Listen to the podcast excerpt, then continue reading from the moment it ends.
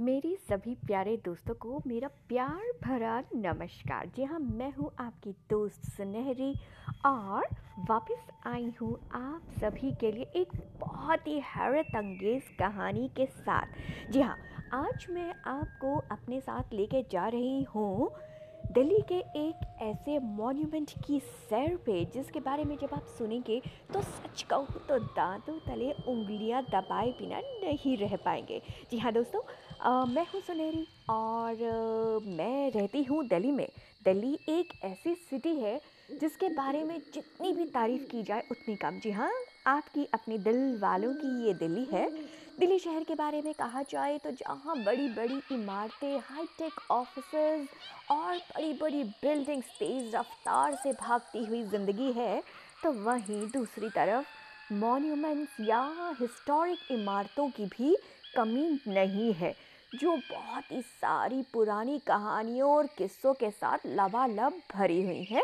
तो जी हाँ चुनते हैं आज इन्हीं ए, में से एक मॉन्यूमेंट को, इन्हीं में से एक पुरानी हिस्टोरिकल बिल्डिंग को, जिसका नाम है अग्रसेन की बाउली जी हाँ बाउली एक तरह का कुआँ कहा जाता है, जो राजा महाराजाओं के टाइम पे बनाया जाता था, जिसमें कि अंदर ऊपर नीचे जाने के लिए सीढ़ियाँ बनाई जाती थी। काफ़ी बड़ा ये कुआँ हुआ करता था एंड यहाँ पे वाटर को स्टोर करके रखा जाता था सो दैट कि ये बाउली क्राइसिस के टाइम पे यहाँ से पानी यूज़ हो सके एंड रानियाँ, महारानियाँ एंड उनकी सखियाँ यहाँ पे अपना नहाना इन्जॉय करना। तो ये इन पर्पसेस को लेके ये बाउलीज बनाई जाती थी एक्चुअली एंड बहुत ही खूबसूरत ये अग्रसेन की बाउली बनी हुई है। कहा जाता है कि ये जो बाउली है, ये महाराजा अग्रसेन या महाराजा उग्रसेन कहा जाए तो उन्होंने बनवाई थी अपनी महारानी के लिए। और उस टाइम के लिए कि जिस टाइम पे कभी क्राइसिस है या सूखा पड़े तो इस बाउली, गहरी बाउली के पानी को इस्तेमाल किया जा सके। बाउली एक तरह का कुआँ होता है ओपन स्पेस में बना हुआ काफ़ी बड़ा साइज़ का होता है, जिसमें काफ़ी सारे स्टेप्स होते हैं। बहुत खूबसूरत होता है, बहुत ही ज़्यादा खूबसूरती से इसको डिज़ाइन किया जाता है। हर बात का ध्यान रखा जाता है यहाँ पे। तो जी हाँ दोस्तों, आज मैं इसकी शुरुआत करती हूँ अग्रसेन बाउली की एक कहानी के साथ। ये बात है सन 2003 की। 2003 में मूवीज़ की शूटिंग का काम चल रहा था दिल्ली में। हिस्टोरिकल प्लेसेस की ज़रूरत थी। तो ढूंढते ढूंढते इस बाउली के ऊपर नज़र पड़ी और ये बाउली उस मूवी की शूटिंग के लिए बिल्कुल परफेक्ट प्लेस नज़र आया। तो बातों बातों में इस प्लेस को फाइनल किया गया और कैमरामैन आकाश अपने एक और सहयोगी को लेकर इस प्लेस को पूरी तरह से देखने के लिए आए। कि आखिर ये मूवी के हिसाब से जो उनको यहाँ पे फिल्माने थे शूट्स जो उनको यहाँ पे सीन फिल्माने थे, वो उसको देखने के हिसाब से अपने एक सहयोगी के साथ यहाँ पे आए रात को, शाम के समय इनफैक्ट ताकि देखा जा सके कि यहाँ पे क्या चल रहा है मॉन्यूमेंट कैसा है पिक्चराइजेशन कैसी होगी एंड कैमरे में इसको कैप्चरेशन इसका जो कैप्चर किया जाएगा, उसका इफ़ेक्ट कैसा आएगा? एक्चुअली तो एक शाम अराउंड छः, साढ़े छः के करीब आकाश अपने एक सहयोगी के साथ यहाँ पे आते हैं एंड जो ही वो नीचे उतरते हैं तो बहुत ही विस्मय से भर जाते हैं इसकी खूबसूरती को देखते हुए। मन ही मन वो ये फैसला करते हैं कि यहाँ पे तो वो पिक्चर के शूट्स को ज़रूर करेंगे, ये तो ज़रूर फिल्माया जाएगा, ये इतनी खूबसूरत सी जो बाउली है, इसको तो फिल्माना बिल्कुल बनता है। उन्होंने अपना कैमरा निकाला और कैमरे में उन्होंने कुछ पिक्चर्स को कैच करना शुरू किया। एक कोना, दूसरा कोना, अरे वाह, ये कोना तो बहुत ही खूबसूरत लग रहा है। कैमरे में इसको तो कैप्चर करना बनता है। इसी तरह से सीढ़ियाँ, आले और जितनी भी नकाशीदार चीज़ें थी धीरे धीरे वो उनको अपने कैमरे में उतारते चले गए। एक जगह ऐसा आया जहाँ पे हल्की परछाई पड़ रही थी। एक तरफ़ से सूरज की किरणें आ रही थी। बहुत ही खूबसूरत सा वो माहौल उस समय वहाँ का लग रहा था। उन्हें लगा कि, वाह, ये समय बिल्कुल परफेक्ट है। इस समय यहाँ पे पिक्चर का अगर सीन शूट किया जाएगा इस लोकेशन के ऊपर तो बहुत ही खूबसूरत उस सीन का इफ़ेक्ट आएगा। और यकीनन यही सोचते हुए उन्होंने झट अपना कैमरा ऑन किया और उस पर्टिकुलर प्लेस की पिक्चर को कैप्चर किया। लेकिन जैसे ही उन्होंने कैमरे में उस पिक्चर को कैच किया, उनको वहाँ पे कुछ और ही नज़र आया। वहाँ पे उन्हें एक औरत खड़ी हुई नज़र आई सफ़ेद वस्त्रों में, जिसके बाल बिल्कुल ही बिखरे हुए थे, जो अपनी पीठ करके उनकी तरफ़ खड़ी थी। जैसे ही उन्होंने कैमरे के बटन को क्लिक किया, जैसे ही उन्होंने पिक्चर को खींचने की कोशिश की, उस औरत ने अपना सर उनकी तरफ़ घुमाया। यकीन माने, बहुत ही बदसूरत, बहुत ही भयानक दिखने वाली वो औरत थी। एक चीख के साथ आकाश के हाथ से कैमरा वहीं छूट गया, कैमरा टूट गया। आकाश को मानो तो काटो तो खून नहीं। क्योंकि आकाश ने जो देखा, वो वो अपने शब्दों में अपने सहयोगी को भी बयान नहीं कर सकता था। सहयोगी भी तब तक इधर उधर आसपास की जगहों को देख रहे थे कि कौन कौन से स्पॉट ऐसे हैं कौन कौन सी पर्टिकुलर प्लेसेस ऐसे हैं जहाँ पे फिल्माया जा सकेंगे सीन्स को। जैसे ही उन्होंने कनक की एक ज़ोरदार आवाज़ सुनी कैमरे गिरने की आवाज़ को सुना उनका सहयोगी भी भागता हुआ वहाँ पे आया और आकाश को थर थर काँपते हुए देखकर पूछा, आकाश, क्या हुआ आपको?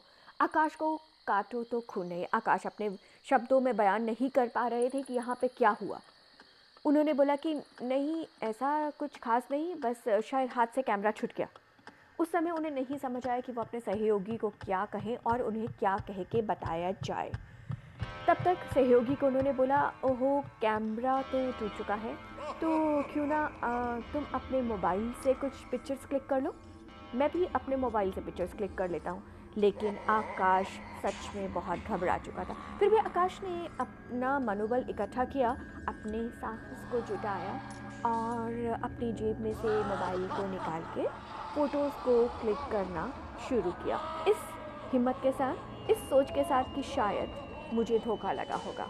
इस तरह से कुछ नहीं होता है। ये सब मन घड़न बातें हैं, ये मेरे मन का वहम है, क्योंकि यहाँ आने से पहले मुझे काफ़ी लोगों ने बोला था कि शाम के समय यहाँ जाना ठीक नहीं है, भूत प्रेतों का साया यहाँ अक्सर नज़र आता है।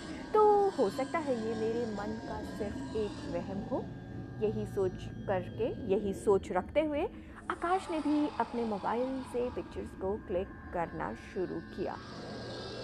नीचे पहुँच के ऊपर की तरफ़ देखा सूरज की वो आखिरी किरणें भी अब विदा लेने को तैयार थी। लेकिन उन आखिरी किरणों का असर सीढ़ियों पे जो पड़ रहा था, बहुत ही खूबसूरत सा इफ़ेक्ट पैदा कर रहा था। आकाश ने बिना देर किए अपना कैमरा ऑन किया, अपना मोबाइल ऑन किया एंड उन सीढ़ियों की फ़ोटो खींचने की कोशिश की। मगर जो ही उन्होंने अपने कैमरे से फ़ोटो खींचने की कोशिश की, उन्हें वही औरत, वही स्त्री सीढ़ियों से उनकी तरफ़ भागती हुई आती हुई सी नज़र आई। एक चीख आकाश के मुँह से और कैमरा उनका फ़ोन भी उनके हाथ से छूटते छूटते बचा।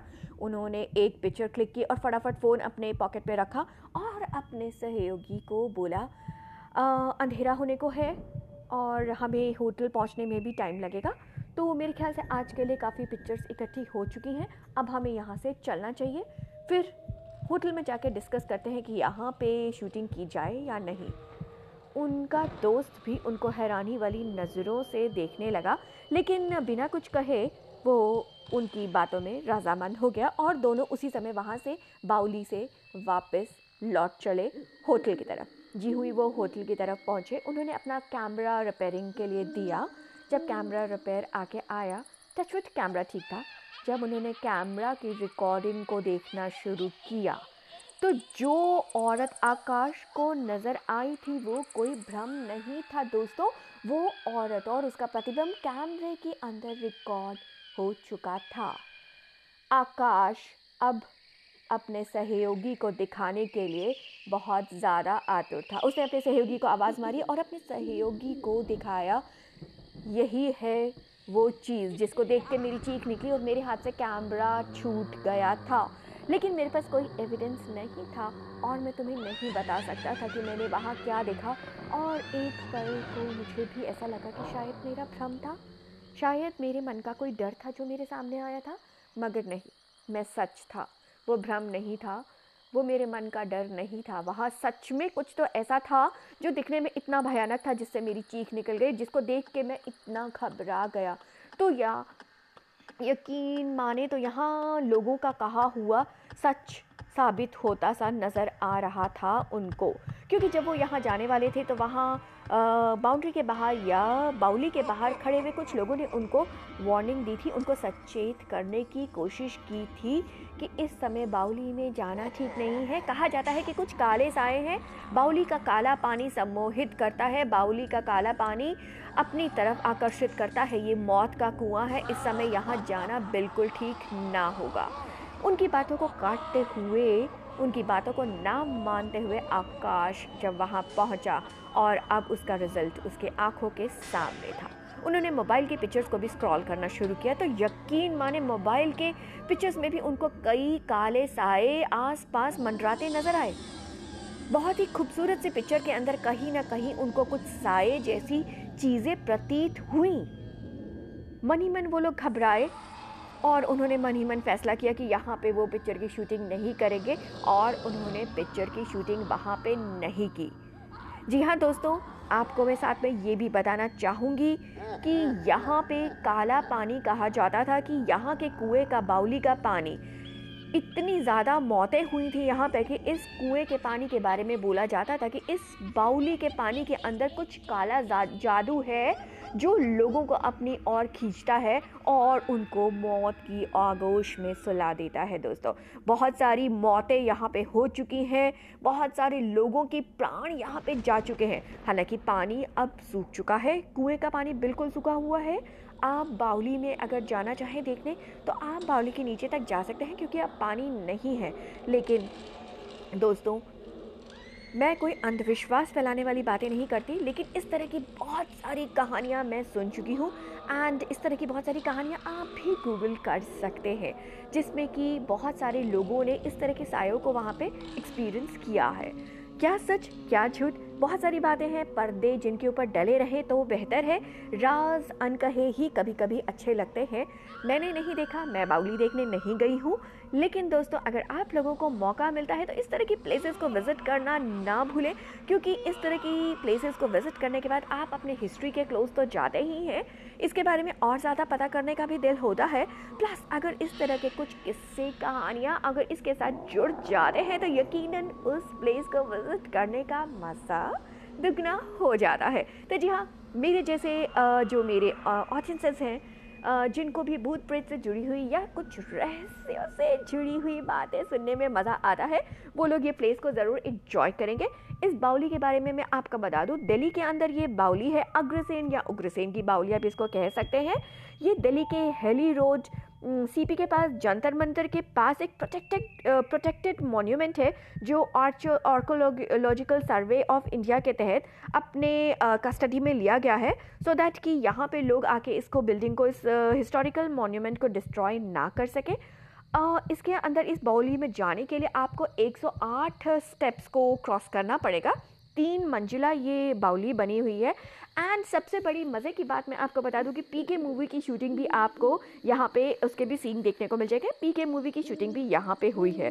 तो जी हाँ इस बाउली के बारे में मैं आपको और बता दूँ कि छः बजे के बाद इस बाउली को बंद कर दिया जाता है। Due to some security reasons काफ़ी खूबसूरत सी ये बाउली बनी है। साठ मीटर लंबी और पंद्रह मीटर वाइड ये कुआँ बनाया गया ये बाउली बनाई गई है। बहुत ही खूबसूरत है। आप लोगों को भी मौका मिले तो ज़रूर देख कर आइएगा। बहुत ही पुरानी हिस्टोरिकल फोर्टीन सेंचुरी की बनी हुई ये बाउली है। एंड uh, आप लोगों को भी देख के बहुत ज़्यादा मज़ा आएगा। आप लोग भी खूब ज़्यादा इन्जॉय करेंगे। तो दोस्तों ये थी आज की कहानी अग्रसेन बाउली के बारे में जो कि आपको यूट्यूब पे या गूगल पे सर्वे करके आपको भी बहुत सारी कहानियाँ इस बारे में और सुनने को जानने को मिलेंगी। तो जी हाँ मौका मिले तो घूम कर आइएगा और अपने कमेंट्स द्वारा मुझे भी बताइएगा कि आपको यहाँ पे कैसा लगा। घूम के आपका इफ़ेक्ट कैसा रहा कैसा लगा आपको वहाँ पे मज़ा आया या नहीं आया? मुझे आप लोगों के कमेंट्स का बिल्कुल इंतज़ार रहेगा। तो फिर मिलते हैं दोस्तों, एक नए किसे एक नई कहानी के साथ। Till then take care and goodbye